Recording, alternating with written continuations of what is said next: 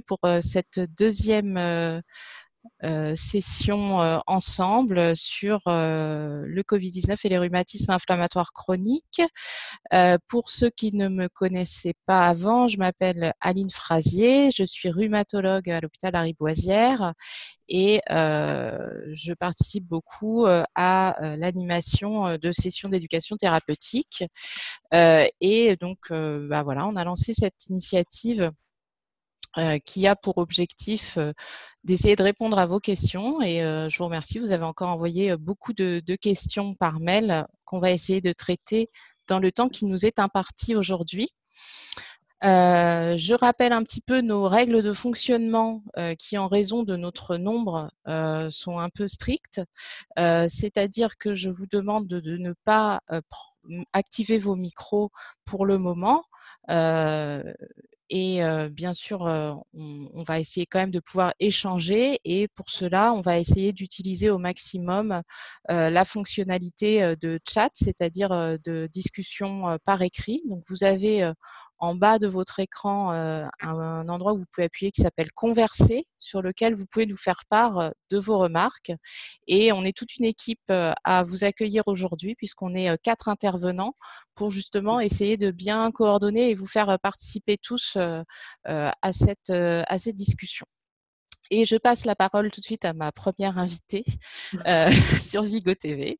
C'est Marion, Marion Landeschigo. Je la laisse se présenter.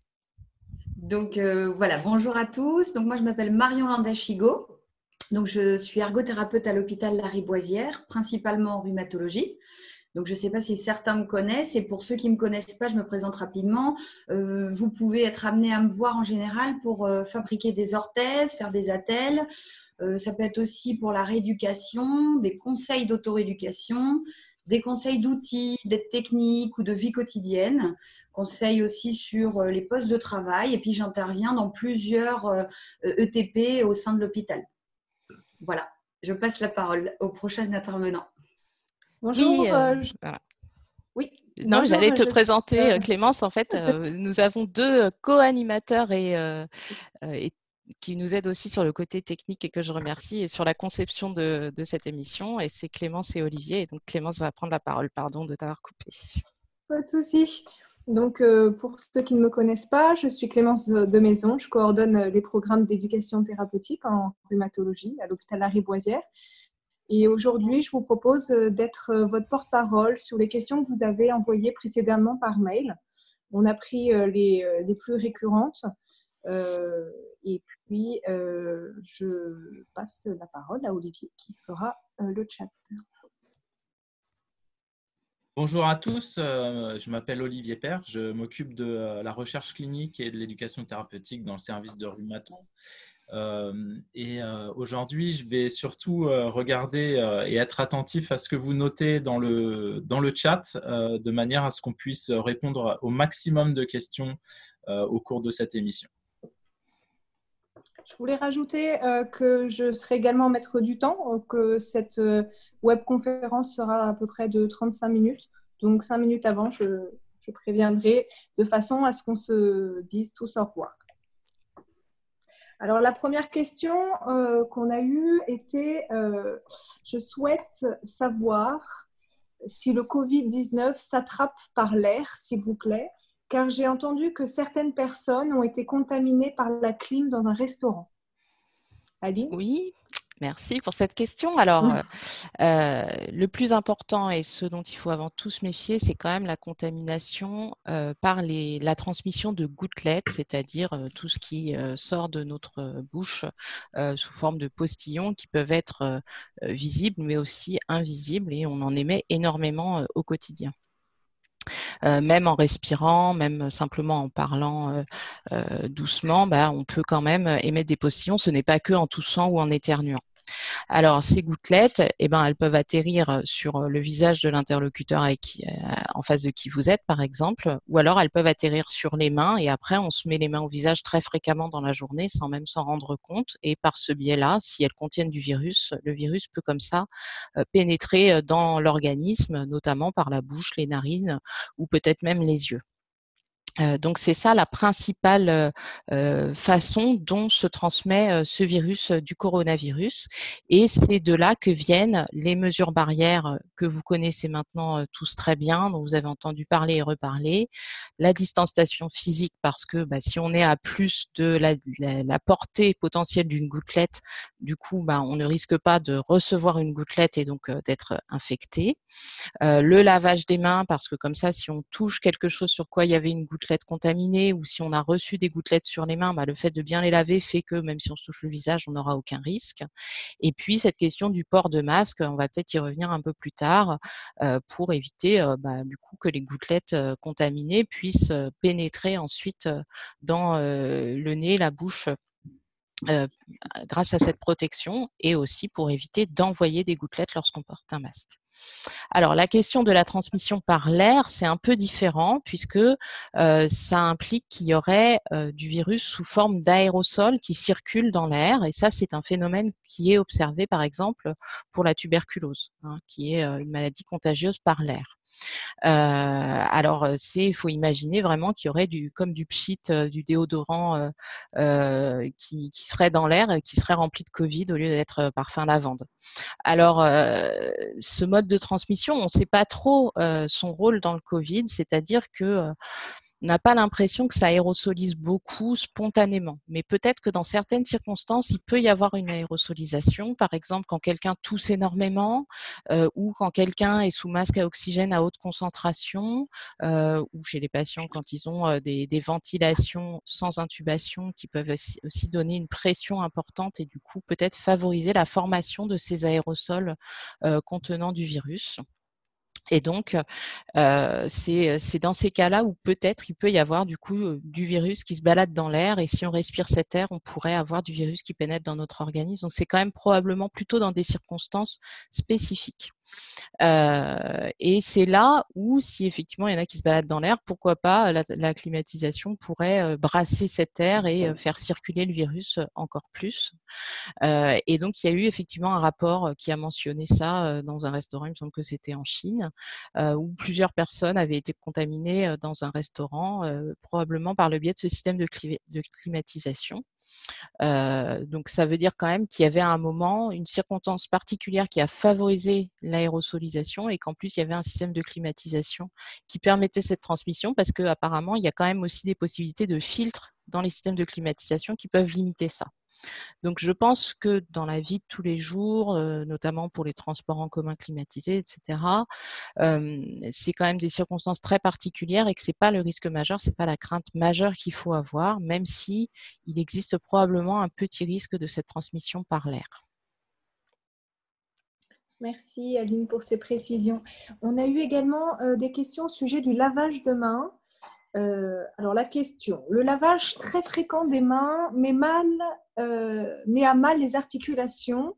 L'absence de gants de vaisselle, de gants chirurgicaux utilisés pour les soins des yeux en ce qui me concerne et pour les déplacements font que l'on économise le matériel encore disponible. Les mains sont donc très exposées à différentes agressions. Le soir, j'entortille mes mains dans de la laine très douce et très chaude, cachemire et mes articulations redeviennent souples et sont euh, moins douloureuses. J'évite de me frictionner les articulations et les poignets avec de la crème anti-inflammatoire. Avez-vous des conseils? Euh, peut-être euh, Marion. Donc par rapport au lavage fréquent des mains, euh, je pense que le problème est plutôt que justement c'est un lavage fréquent, mais plutôt par rapport à la température. C'est-à-dire que se laver les mains très régulièrement à l'eau froide, souvent c'est vrai que j'ai eu beaucoup de retours de mes patients qui disaient que souvent ça déclenchait un petit peu des douleurs ou en tout cas c'était moins confortable.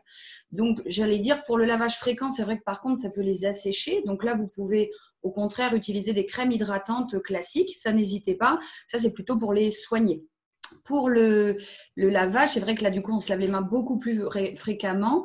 C'est vrai qu'il est souvent conseillé de se les laver à l'eau tiède ou à l'eau chaude. Souvent, d'ailleurs, certains d'entre vous ont déjà euh, euh, trouvé cette astuce-là et trouvé que de se les laver à l'eau tiède ou à l'eau chaude, c'était plus confortable. Donc, effectivement, c'est plutôt la température qui va jouer. Et, euh, et, du coup, par contre, il y a certaines personnes, c'est des exceptions, c'est-à-dire que certaines personnes vont trouver qu'au contraire, l'eau chaude, ça ne leur est pas confortable. Donc, si c'est le cas, vous écoutez-vous et continuez de vous les laver à l'eau froide. Et pour la plupart des cas, la chaleur sera plus bénéfique. Donc, il y a plusieurs petites solutions.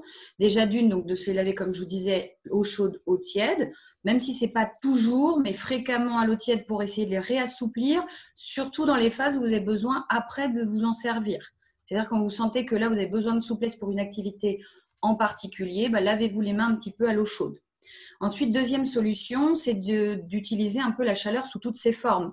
C'est-à-dire que ça peut être euh, à la fois les mains que vous immergez cette fois-ci dans l'eau chaude. Ça, ce sera plutôt pour travailler un petit peu les mains pour qu'elles soient plus souples avant une activité bien précise qui demande euh, un peu de finesse ou voilà, ou avant de cuisiner ou quelque chose comme ça. Euh, ou alors, donc, vous pouvez les immerger dans le lavabo, dans l'évier. Vous pouvez aussi utiliser des packs de chaud. Je pense que certains d'entre vous doivent déjà en avoir chez eux. Donc, c'est des packs de gel en général. Parfois, ils font chaud et froid. Donc, n'hésitez pas à regarder si vous en avez un qui est dans votre congélateur, s'il fait les deux, parce que souvent, ils font les deux, ils font chaud et froid, et c'est noté directement dessus ou sur la notice. Ensuite, vous pouvez tout simplement utiliser une bouillotte que vous avez chez vous. Vous remplissez avec de l'eau euh, bien chaude dedans et puis vous, mettez vos mains en contact de la chaleur ce qu'il faut toujours faire par rapport à toute source de chaleur, c'est se protéger avec un petit torchon ou quelque chose pour pas être en contact direct. Ensuite, vous avez tout ce qui peut être chaufferette. Je ne sais pas si vous voyez, c'est des fois des tout petits packs de chaud où dedans il y a une petite pastille. Alors, ils peuvent exister en grand aussi. Hein. Et en fait, la pastille permet que quand on l'actionne, il y a une réaction chimique qui s'opère dans le sac et qui va euh, déclencher une source de chaleur qui dure environ 20-30 minutes.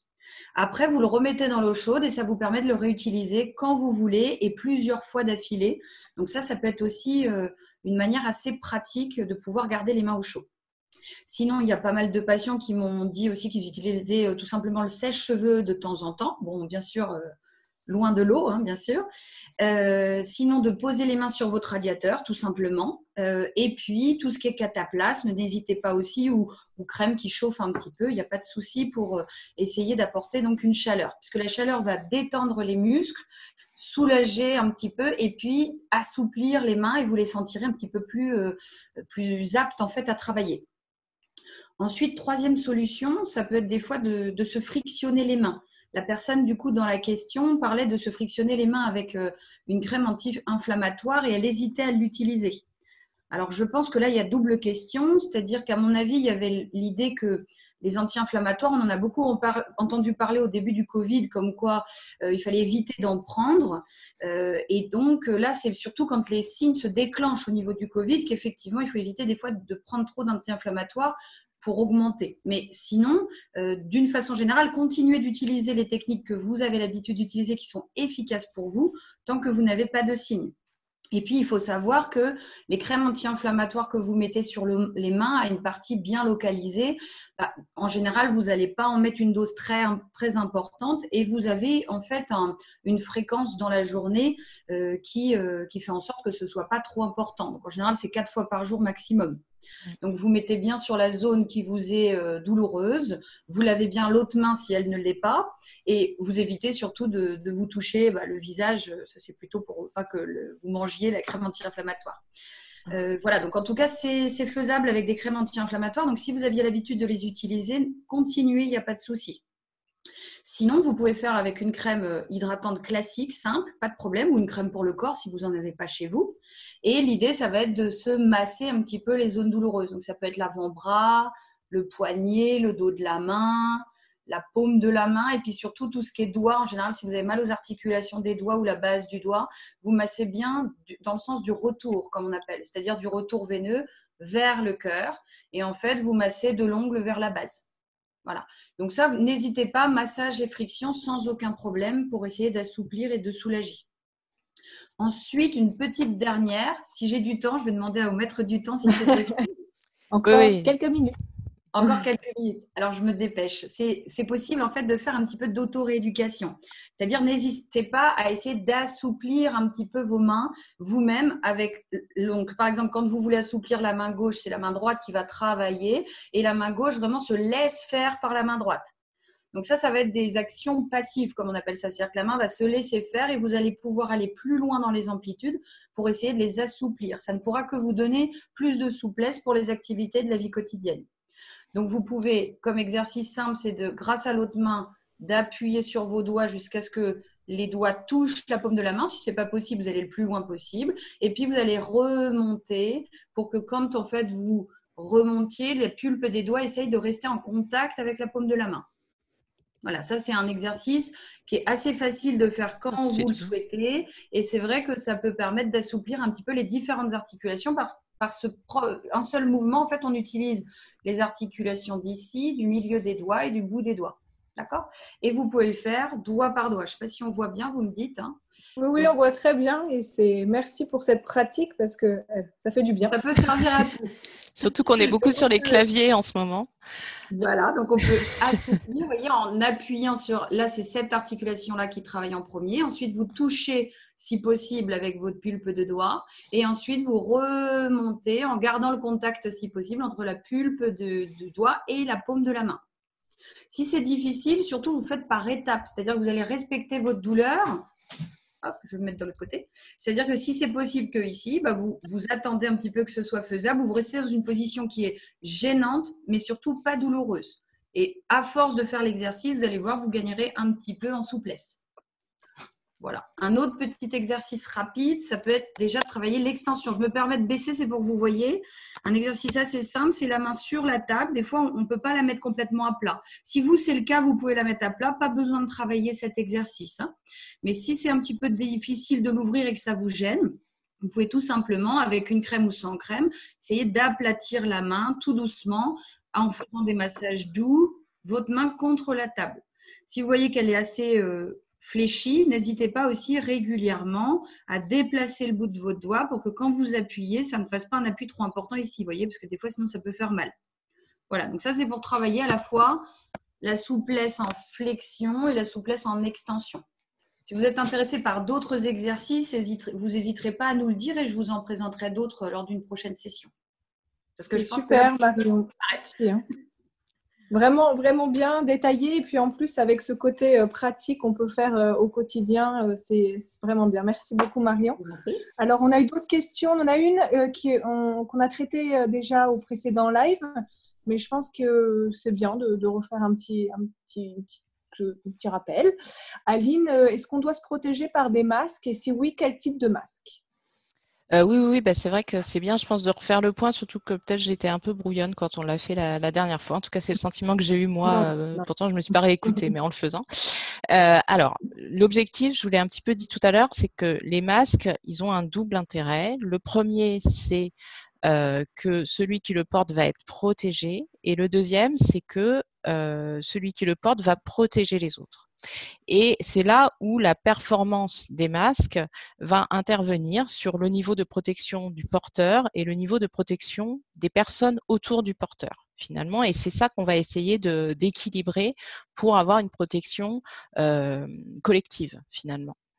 Donc l'idée de, se protéger, c'est que si une gouttelette arrive, elle puisse pas pénétrer. Donc là, il faut un masque particulièrement étanche.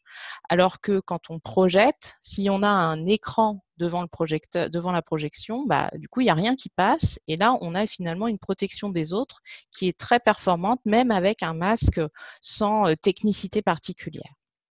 Donc les trois types de masques dont vous avez maintenant euh, probablement abondamment entendu parler, euh, par ordre de qualité de filtration pour la protection individuelle du, du porteur. Le plus performant, c'est le FFP2, c'est-à-dire qu'il empêche euh, quasiment 100% des particules virales de traverser. Donc, si une particule virale arrive sur le masque, elle ne peut pas traverser et donc le porteur est protégé quasiment à 100% de la contamination et elle fait écran, donc dans l'autre sens, ça circule pas non plus, donc il protège tout le monde.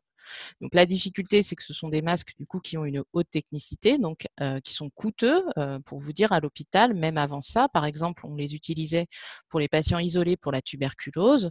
Et eh ben, euh, on était déjà dans une réflexion de attention, on va pas prendre un masque à chaque fois qu'on y va, mais on se garde son masque pour la matinée pour ce type de masque à cause de leur coût.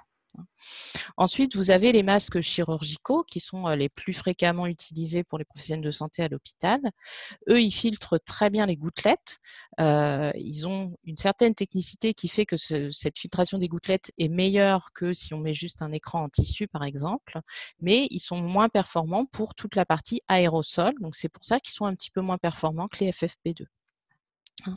Et puis les masques qui ont été appelés du coup grand public, c'est-à-dire un masque soit que vous avez fabriqué vous-même, soit que vous allez acheter mais qui ne sera pas sur le niveau de technicité des masques chirurgicaux ou des masques FFP2, mais qui aura peut-être par contre l'avantage d'être réutilisable, ce qui peut être aussi quelque chose d'utile. Eh bien lui, en termes de filtration pour protéger le porteur sera nettement moins performant que les deux premiers, mais en revanche, si tout le monde en porte dans les situations à risque, à ce moment-là, c'est les masques que portent les personnes autour de vous qui vous protègent et le vôtre protège les personnes autour de vous. Donc c'est là où il y a un vrai effort collectif sur ce type de masque. Plus la distanciation, tu disais en plus. Alors voilà, c'est ça, c'est que l'idée, c'est que si on reste loin les uns des autres, de toute façon, le masque, il est inutile puisqu'on ne risque pas d'être à portée de gouttelettes. C'est pour ça que le masque, ça vient en plus des mesures barrières que vous connaissez déjà, la distanciation, le lavage des mains. Mais si on est dans des situations, par exemple, on doit devoir prendre les transports, on n'est pas sûr de pouvoir respecter la distanciation, à ce moment-là, d'avoir le masque en plus, c'est quand même une protection. En ce qui concerne le fait d'être atteint par un rhumatisme inflammatoire, je ne pense pas que ça justifie d'avoir des précautions différentes de tout le monde par rapport au port de masque. C'est-à-dire que finalement, si vous, vous respectez euh, les recommandations qui sont faites pour euh, le port de masque, pour la distanciation sociale, pour le lavage des mains, si vous arrivez à les respecter de manière rigoureuse, vous aurez probablement un niveau de protection suffisant euh, même avec votre rhumatisme et vos traitements. Voilà. Je crois que j'ai tout dit. Oui. les prochaines questions seront plutôt sur les traitements. On a encore eu beaucoup de questions sur les traitements. Donc, je commence. Pourquoi on entend parler de traitements utilisés en rhumatologie pour traiter le Covid? Il y a trois semaines, ça concernait un traitement contre le psoriasis. Aujourd'hui, ça tournait autour de la polyarthrite rhumatoïde. Qu'en est-il au juste? Alors oui, ça c'est euh, un débat un peu compliqué. Euh, bon, ce qu'il faut qu'on comprenne, c'est finalement la similarité qu'il peut y avoir entre la façon dont ça se passe, la maladie à coronavirus, et la façon dont se passe le rhumatisme inflammatoire. Vous avez sûrement entendu parler de, ce terme de tempête cytokinique, euh, c'est-à-dire qu'en fait, dans la maladie à coronavirus, il y a une première phase qui semble être plutôt liée directement à l'infestation du corps par le virus et une deuxième phase où il y a un emballement de notre système immunitaire, une réaction inflammatoire excessive, inadaptée, qui est elle-même responsable de l'aggravation euh, des personnes euh, atteintes. Et donc ça, c'est surtout dans les formes graves qu'il y a cette tempête cytokinique, cette inflammation excessive qui s'emballe, qui est euh, pas adaptée à ce qu'il faudrait pour euh, euh, simplement défendre l'organisme. Et à ce moment-là, on a des, patients qui s'aggravent et qui peuvent être ceux notamment qui vont aller en réanimation. Alors, l'idée de ces biothérapies dans, cette, dans ce contexte-là, c'est justement de calmer cette, cette, inflammation excessive. Et c'est là où vous voyez la, la, similarité qu'il peut y avoir avec ce qui se passe quand on a une maladie inflammatoire chronique ou un rhumatisme inflammatoire chronique, où on a de la même façon, finalement, une réaction inflammatoire excessive qui, dans le rhumatisme, se localise aux articulations, euh, qui n'est pas adaptée, qui devrait qui n'a pas lieu d'être pour le fonctionnement normal du corps. Il y a un dérèglement de l'inflammation dans le corps et c'est ça qui fait finalement qu'on a ce rhumatisme inflammatoire. Et donc, pour traiter les rhumatismes inflammatoires, on utilise des médicaments qui vont apaiser cette inflammation excessive ou inadaptée. Donc c'est là où vous voyez un petit peu le, rapport qu'on peut trouver dans le mécanisme que l'on demande au traitement pour traiter ces deux types de maladies qui au départ n'ont rien à voir. Alors, dans cette inflammation excessive du Covid, pour calmer cette inflammation, on a proposé des, corticoïdes, tout d'abord. Hein, ça a été proposé pour certains patients de réanimation. Et puis, il y a eu aussi une proposition de biothérapie et notamment un médiateur de l'inflammation, ce qu'on appelle une cytokine. Donc, une cytokine, c'est ces petites molécules qui permettent aux globules blancs de se transmettre l'information de attention, on lance une inflammation voilà, ça leur permet de se mettre tous en, rang euh, prêt à attaquer. Euh, voilà. Donc ces cytokines, en fait, euh, une des cytokines qui est particulièrement impliquée dans l'inflammation du Covid, c'est une cytokine qui s'appelle l'interleukine 6, IL6, et elle, elle est ciblée par le tocilizumab, qui est le Roactemra, et par aussi d'ailleurs une autre biothérapie qui est arrivée plus récemment, qui s'appelle le sarilumab ou Kevzara. Et donc, il y a des essais du coup qui ont été lancés pour essayer de, voir si ça améliorait euh, la guérison du Covid-19 chez ces patients euh, gravement atteints. Alors, Alors, on nous a posé la question pour les, pour les anti-interleukine 17 comme Cosentix. Mmh, mmh. Alors ça, Ouais, le, le c'est le secukinumab et l'ixekizumab, il s'appelle TALS. Et euh, à ma connaissance, mais bon, il y a tellement de choses qui se font, euh, on ne voit pas forcément tout passer, mais je n'ai pas connaissance d'essais avec cette cible-là, cette interleukine 17, euh, dans, le, dans le Covid, alors que l'interleukine 6, oui. Et la seule chose dont je voulais vous parler aussi rapidement, c'est ce communiqué de presse dont vous avez peut-être entendu de, Martin Hirsch de la PHP sur le tocilizumab marche prudence, prudence parce que les données sont pas encore euh, consolidées et euh, le comité scientifique n'a pas encore envoyé ces données, ne les a pas encore fait valider euh, par la communauté scientifique internationale et nationale.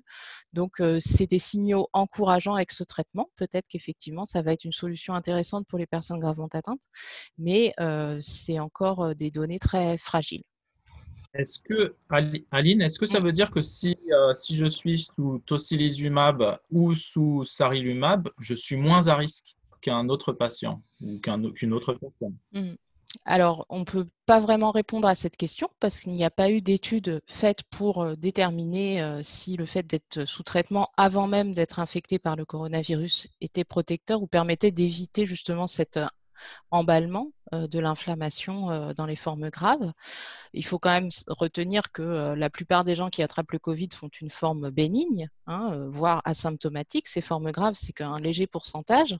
donc, ça, rend difficile le fait d'étudier ça, mais je pense qu'il va y avoir des études qui vont être faites sur les bases de données de santé, etc., pour observer si le taux de personnes qui font des Covid graves elles-mêmes chez les patients qui sont déjà sous traitement par rapport aux personnes qui n'en ont pas. Mais pour l'instant, on ne pas répondre, donc il faut pas considérer en tout cas que ce soit protecteur de quoi que ce soit. et voilà, il faut aussi garder la méfiance. La, contrepartie de ça, c'est que ce sont quand même des traitements qui ont cette réputation d'affaiblir un peu les défenses. Donc, il faut être vigilant avec toujours cette recommandation hein, sur tous les traitements de fond. J'ai vu qu'il y avait aussi des questions sur le méthotrexate, etc.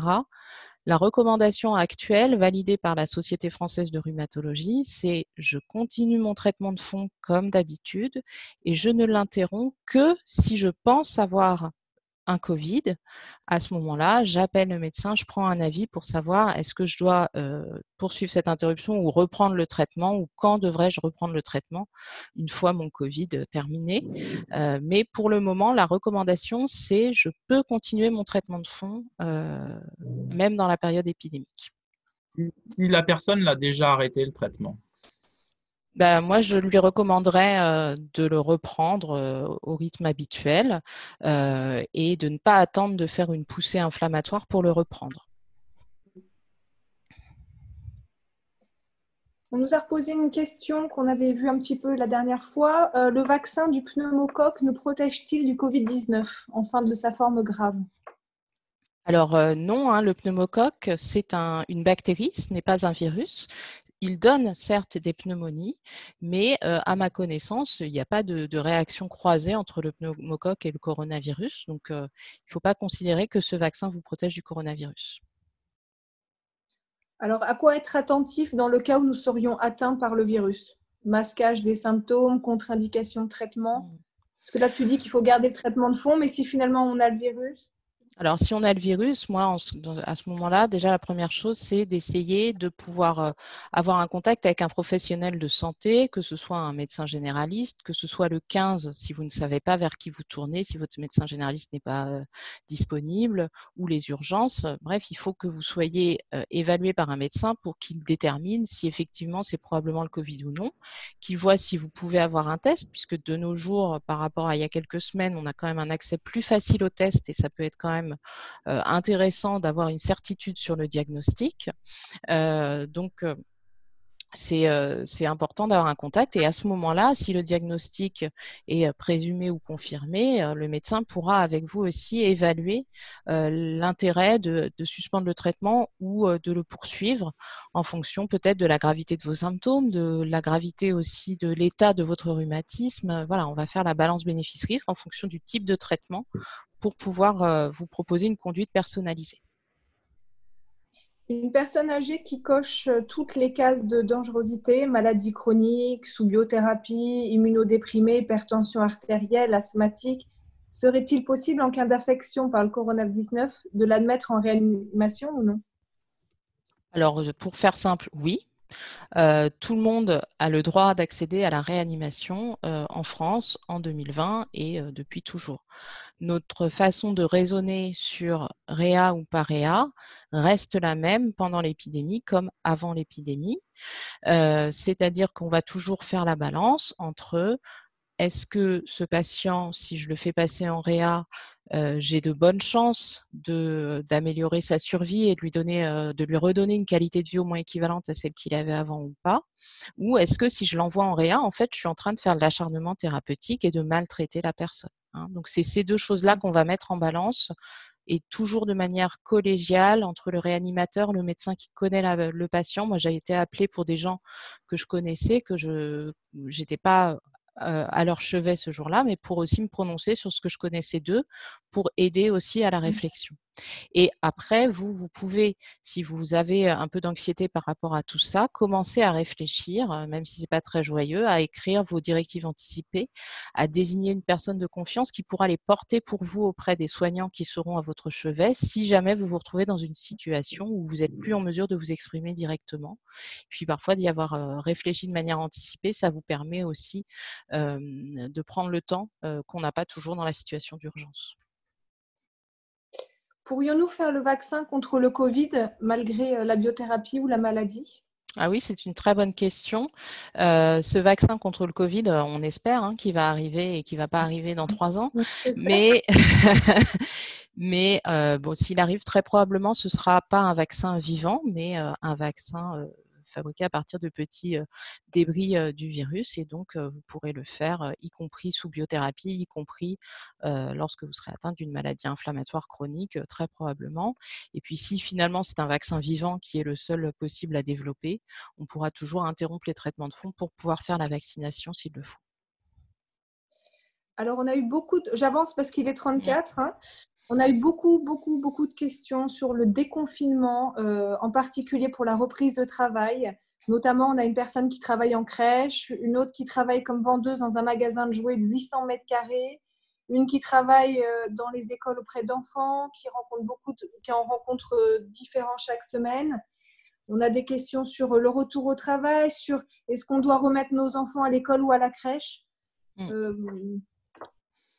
Ouais, ouais, Alors, je, en fait, euh, tout le monde hein, se pose beaucoup de questions. Vous avez pu, euh, je pense, échanger aussi avec votre entourage et même les gens qui n'ont pas de maladie chronique euh, ne savent pas vraiment quoi faire, sont dans une grande anxiété aussi vis-à-vis de tout ça et des décisions qu'ils vont avoir à prendre pour tout ça.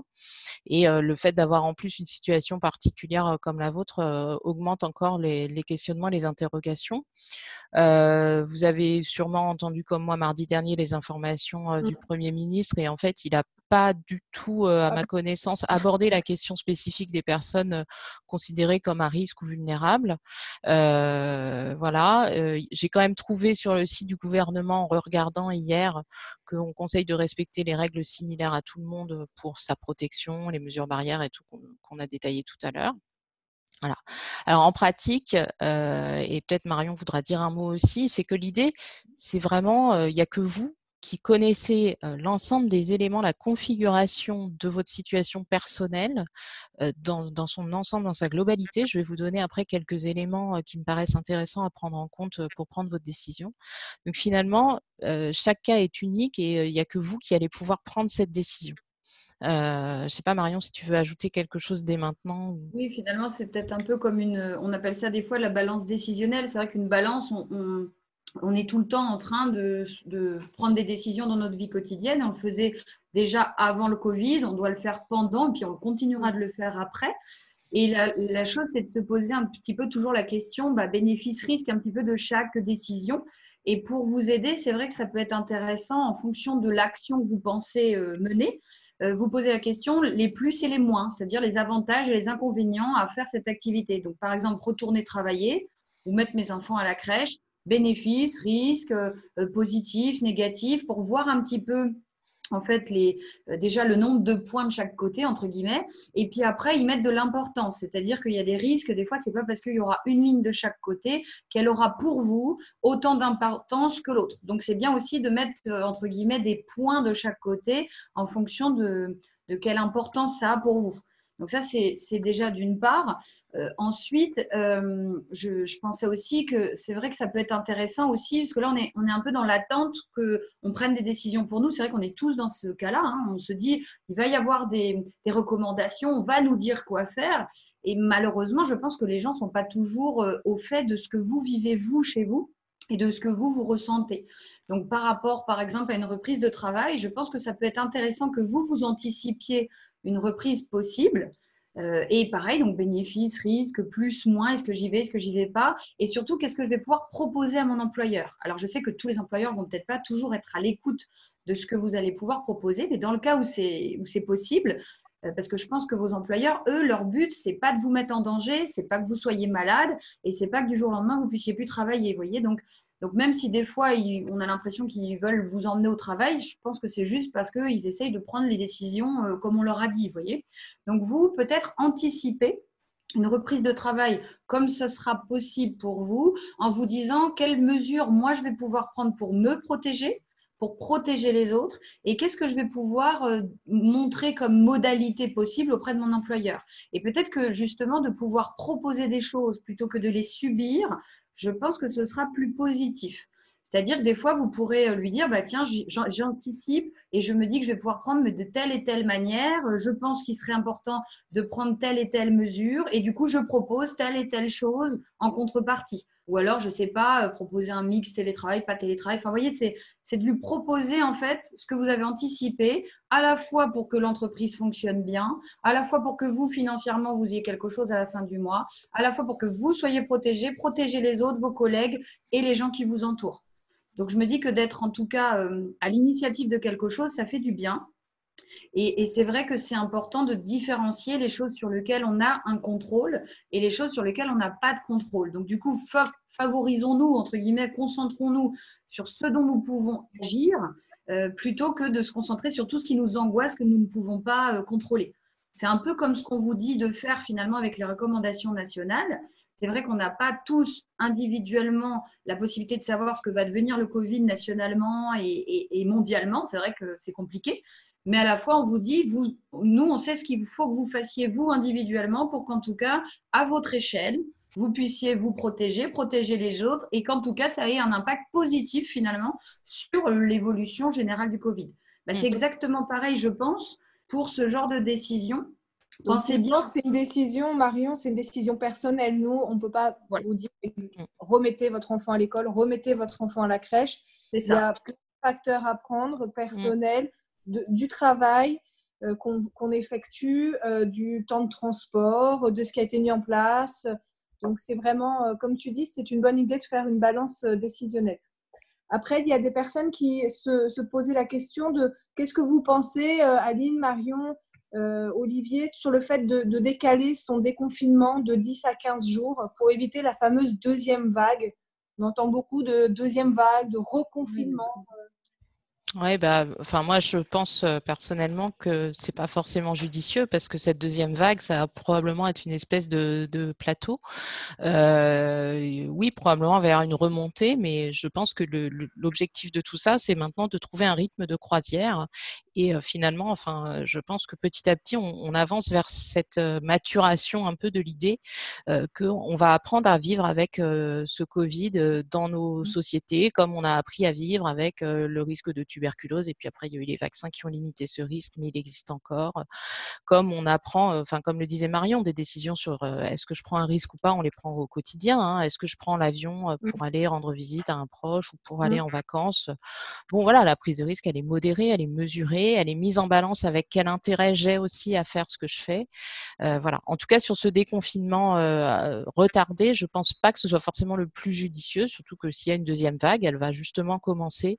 le le temps, euh, le, temps de latence entre le moment où, on fait une action et le moment où il y a ses effets sur le système de santé, il est justement de 10-15 jours. Donc ça veut dire qu'après on retarde encore et finalement euh, on reprend jamais quoi. Donc il faut euh, petit à petit que l'on trouve les moyens d'harmoniser les choses et de de, de les je trouve plus mon mot, enfin d'aménager, voilà, d'aménager les choses de sorte que on puisse le faire en préservant au maximum mmh sa sécurité, en préservant aussi bah, le portefeuille parce que ça va devenir une préoccupation, je pense, à moyen terme également, euh, et en préservant finalement mmh aussi son, son, propre mental et son harmonie et son l'équilibre qu'on peut avoir, euh, l'accord qu'on peut avoir avec soi-même aussi euh, dans les décisions qu'on prend. Et c'est pas parce qu'on décide un jour donné de faire d'une certaine manière qu'on n'a pas le droit aussi de revenir sur ce qu'on a décidé ou d'ajuster ses décisions en fonction aussi de comment ça se passe euh, et de comment réagit l'entourage. Par exemple, vous ne savez pas au, travail comment vont se comporter vos collègues vis-à-vis du port de masque. Euh, ça, c'est des questions euh, qui, font, qui, qui, peuvent faire qu'on modifie un petit peu les propositions. Oui, je suis un peu d'accord avec Aline. J'aurais tendance à dire de ne pas forcément reculer le fait de, de par exemple retourner au travail si c'est possible. Par contre, c'est dans la mesure, dans la manière dont je vais le faire que ça peut être euh, tempéré, c'est-à-dire je peux le faire progressivement ou alors garder une certaine, bah, d'être quand même raisonnable sur, euh, par exemple, le nombre de mes de mes sorties ou effectivement de garder aussi euh, le fait que certaines sorties qui sont pas forcément importantes et, urgentes, bah, du coup, je vais peut-être les repousser, je vais peut-être continuer de les repousser pour l'instant. Mais par contre, de commencer à vivre avec, effectivement, comme disait Aline, moi, c'était plutôt alors, ça. En parlant, en parlant de sortie de rendez-vous, on va bientôt finir parce que j'ai peur que la vidéo se ferme de, soi-même. Euh, pour l'organisation de votre service, allez-vous garder les rendez-vous visio même après des confinements? Certaines personnes ne souhaitant pas se rendre en milieu hospitalier car les hôpitaux restent les lieux où le virus est présent, donc pas rassurant pour une simple visite de contrôle. Alors en pratique, euh, c'est un peu tôt pour qu'on vous réponde, puisqu'on a une réflexion qui est euh, juste en cours. J'ai justement une réunion juste après à ce sujet sur comment on va aménager nos consultations.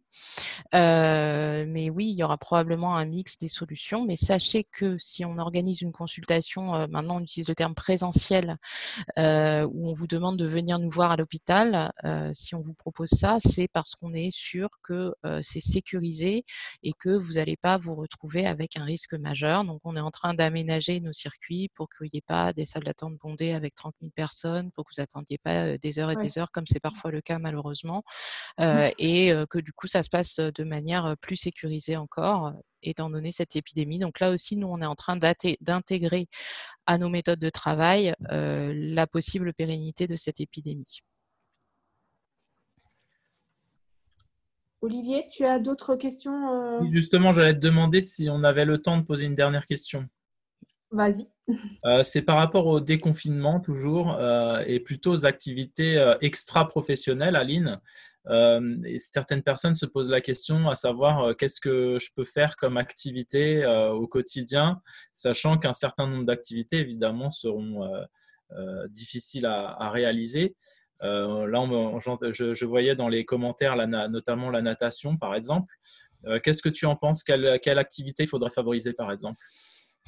Alors, euh, d'une manière générale, je pense qu'il faut quand même garder cette cette idée de la distanciation et que si on fait de l'activité physique avec le masque, on a du mal à respirer. Donc, plus mmh. on est en solitaire ou éloigné les uns des autres, mieux c'est. la natation, c'est sûr que c'est un peu compliqué parce que je pense que les piscines ne vont pas rouvrir de sitôt. C'est quand même des bouillons de culture souvent. donc, je ne sais pas du tout. J'ai pas du tout entendu parler des piscines. Hein, d'ailleurs, personne n'en parle parce mmh. que je sais pas, c'est pas encore la saison, mais ça va être, je pense, quelque chose d'assez tendu pour les vacances.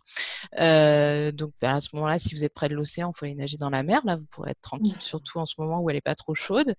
Et euh, donc, voilà, après, il faut faire quelque chose. L'activité physique, c'est toujours la même chose. Hein. Si on fait un truc qui nous plaît pas, on s'y tient pas. Moi, la première.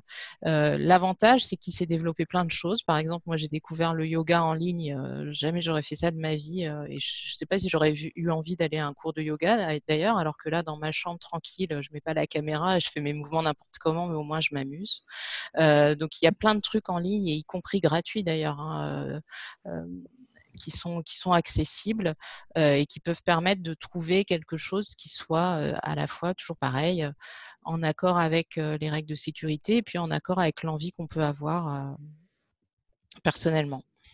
Il faut trouver quoi. Eh ben, je crois qu'on va conclure là, Clémence, si tu es OK. Oui. Euh, donc, ben, encore euh, mille merci euh, à Marion qui est venue comme ça, paf, je lui ai demandé, elle n'a pas hésité, à Olivier et Clémence pour leur aide précieuse dans toute cette organisation et à vous tous d'être venus. alors, attendez.